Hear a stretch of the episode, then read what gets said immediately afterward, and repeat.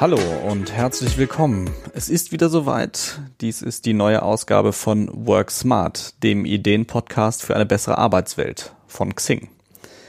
In dieser Woche ist meine Gesprächspartnerin ausnahmsweise keine Insiderin, zumindest noch nicht, sondern sie hat einen Text zu einem aktuellen Thema in unserem Debattenformat Klartext veröffentlicht. Und der soll heute unser Thema sein. Ein Thema, das uns aktuell zwar alle beschäftigt, meine Gesprächspartnerin aber schon ihr ganzes Leben. Mein Name ist Stefan Mauer, ich bin Redakteur bei Xing News. Ich spreche heute mit Irene Kilubi. Sie ist Gründerin und Geschäftsführerin von Brandpreneurs und Brandfluencers und berät dort andere Menschen dabei, ihre persönliche Marke aufzubauen und beim Community Building unter anderem. Sie ist Dozentin für digitales Marketing an verschiedenen Hochschulen, sie ist Speakerin, sie ist Autorin, ganz schön viele Sachen auf einmal. Hallo Irene, ich freue mich sehr, dass wir heute sprechen können. Ja, hallo Stefan, danke für die Einladung. Unser Thema heute sind äh, Stereotype und Diskriminierung, vor allem auch in Unternehmen und von Unternehmen ein Thema, was jetzt in den letzten Wochen wieder sehr viel Aufmerksamkeit bekommen hat. Da würde ich aber dann trotzdem als du als jemand, der sich ständig mit dem Thema beschäftigt, was überwiegt jetzt bei dir? Ist es schon die Freude oder die, ich sag mal, das Positive, dass du sagst, das Thema ist jetzt zumindest wieder da und die Aufmerksamkeit ist da, oder ist es dann doch eher der Frust, dass man sagt, immer wieder braucht es irgendwelche schlimmen Ereignisse, damit solche Themen überhaupt wieder in eine breite Öffentlichkeit wahrgenommen werden? Bei mir ist es so eine Mischung aus Frust und ähm, Enttäuschung. Ne? Oder man kann auch sagen, so ich bin ein bisschen genervt, weil ich tatsächlich gehofft hatte, dass wir aus der äh, Corona-Krise gelernt hätten. Ja, also das war irgendwie sehr schön zu merken, Solidarität, Zusammenhalt. Und dann auf einmal holt uns sowas wirklich total Blödes, sorry, wenn ich das so sage, dann wieder ein, in der Form auch noch. Du hast da, wie du es schon gesagt hast, ja, es ist immer wieder so, es muss irgendwas passieren, damit die Leute wieder das Bewusstsein dafür bekommen. Und das ist schade. Jetzt geht es ja in diesem Podcast vor allem auch ums Arbeitsleben. Und auch die Unternehmen haben ja da doch einiges an Hausaufgaben immer mal wieder zu machen, wie sich ja dann jetzt auch wieder gezeigt hat. Was ist denn so aus deiner Erfahrung, was hilft denn, um dieses Thema bei uns allen, aber auch bei den Unternehmen vielleicht ein bisschen dauerhafter zu verankern und die Aufmerksamkeit dafür? Also das ist ja genauso wie bei jeder Kompetenz, dass sich die irgendwie immer ausbilden und erweitern muss. Ja, und genauso ist es auch bei dem Thema, dass man die Mitarbeiter schult, dass man sie dafür sensibilisiert. Ja, und man kann natürlich sagen, ähm, hat natürlich nicht jeder die Möglichkeit, auch mal so in einem Umfeld zu arbeiten, wo verschiedene Kulturen zusammenkommen ja, auch mal im, in, ins Ausland zu fahren etc. Wenn man Student ist, hat man jetzt nicht das Geld dafür, aber da ist auch der Staat so ein bisschen gefragt, solche Programme zu fördern. Ja, wirklich Unternehmen müssen immer wieder in regelmäßigen Abständen Workshops halten, Seminare halten. Mehr braucht es eigentlich auch gar nicht, ja, weil ich denke mal, bei den meisten Unternehmen ist es einfach kein Thema. Wenn dann kurz vom Recruiting und dann ist es auch wieder vergessen.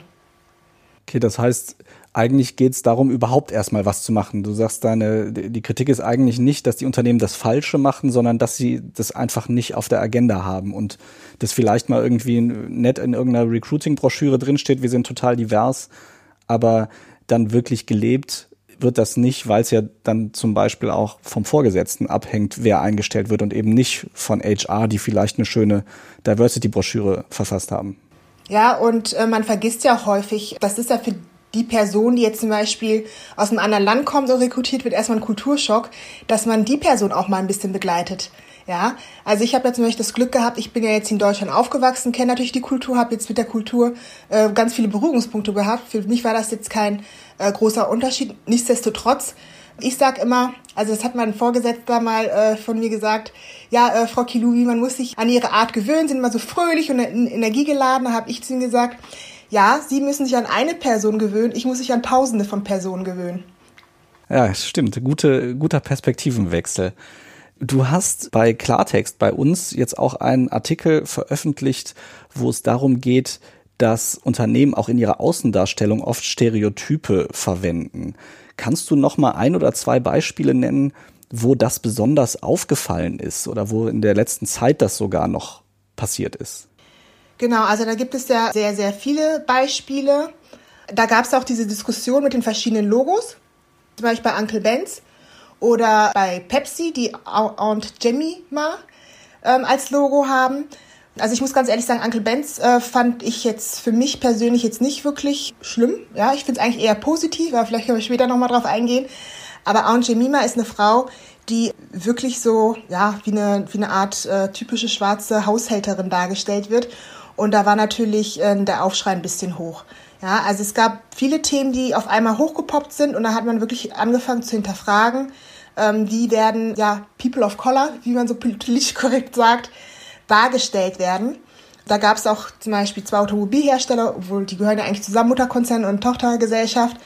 Da wurde irgendwie ähm, bei einem Fahrzeug ein schwarzer Mann hin und her gescheucht und dann kam ja nochmal so eine Markenbotschafterin, die wohl auf Instagram sich geäußert hätte, dass Schwarze, ich glaube, feige und dumm sind, sowas in der Art.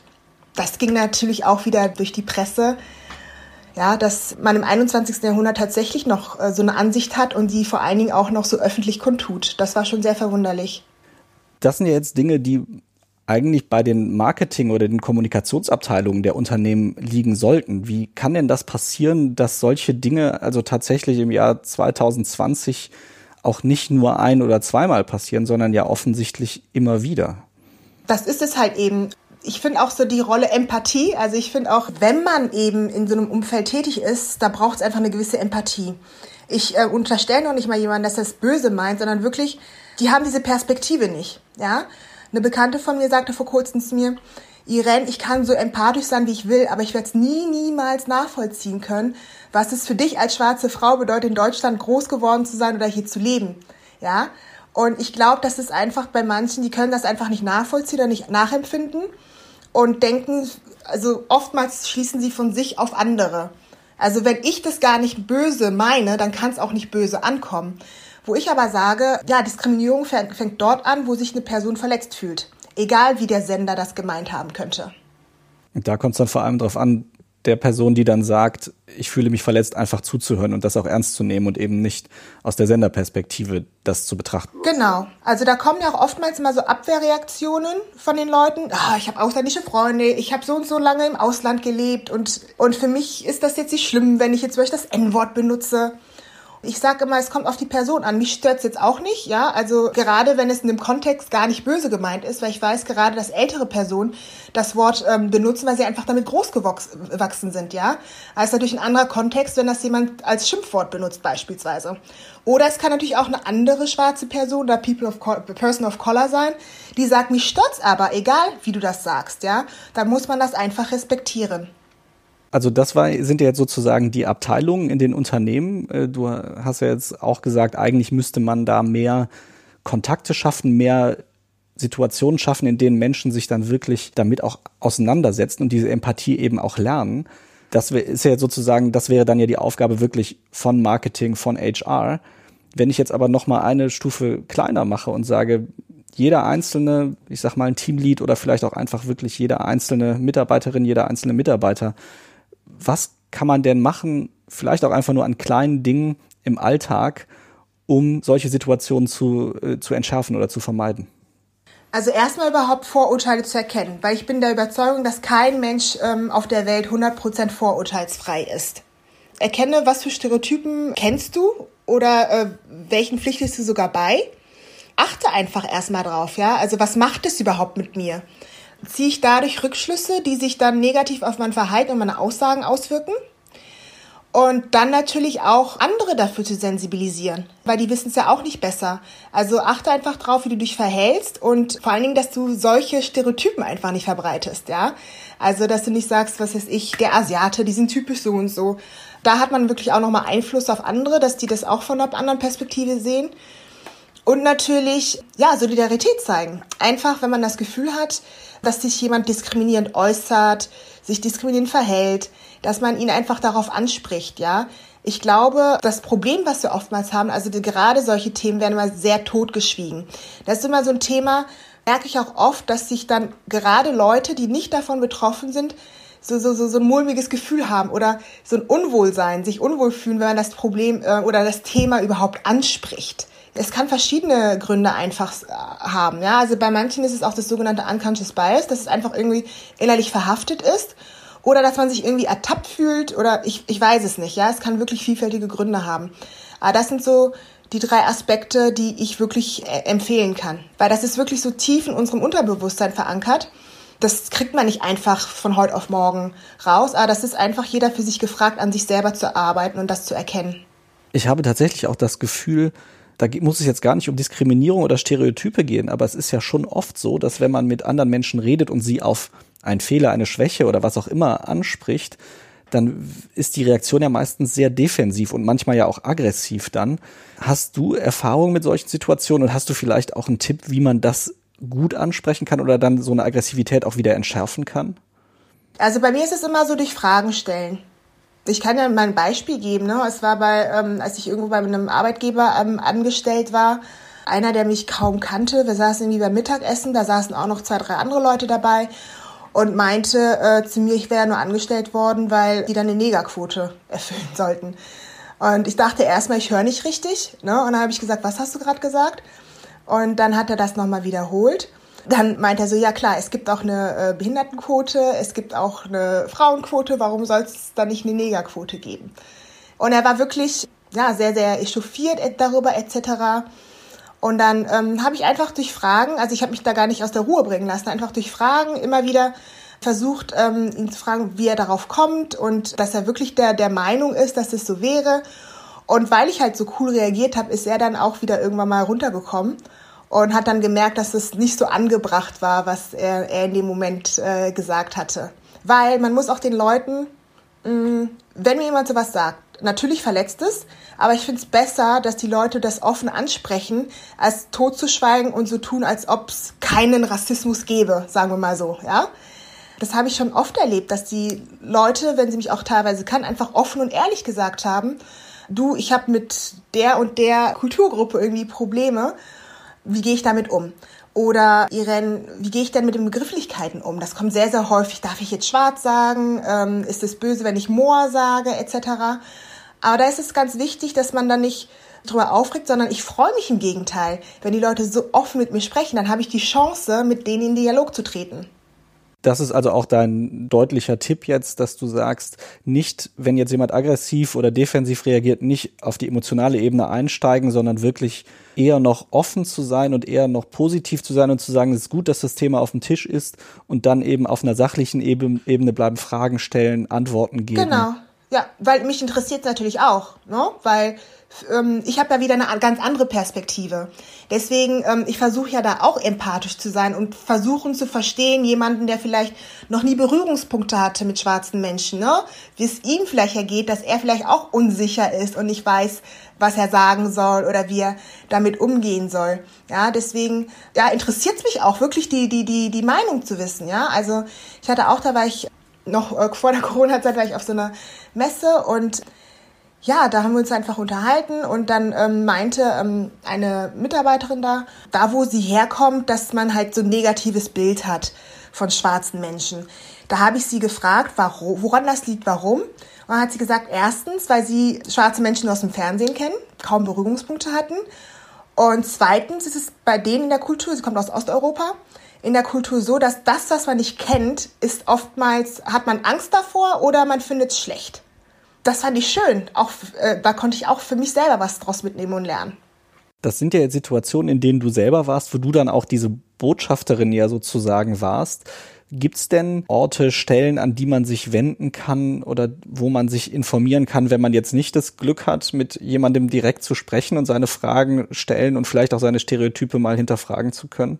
Du meinst so Berat Beratungsstellen, also wo man sich. Ja, oder vielleicht was, wo ich, wo ich was nachlesen kann, online, ein Buch bestellen. Also kannst du da irgendwas empfehlen? Einfach wie, was würdest du empfehlen für Menschen, die einfach sagen, ja, ich möchte mich da mal hinterfragen, ich möchte mal wissen, ob ich da wirklich Stereotype habe, die stark sind und was ich dagegen tun kann?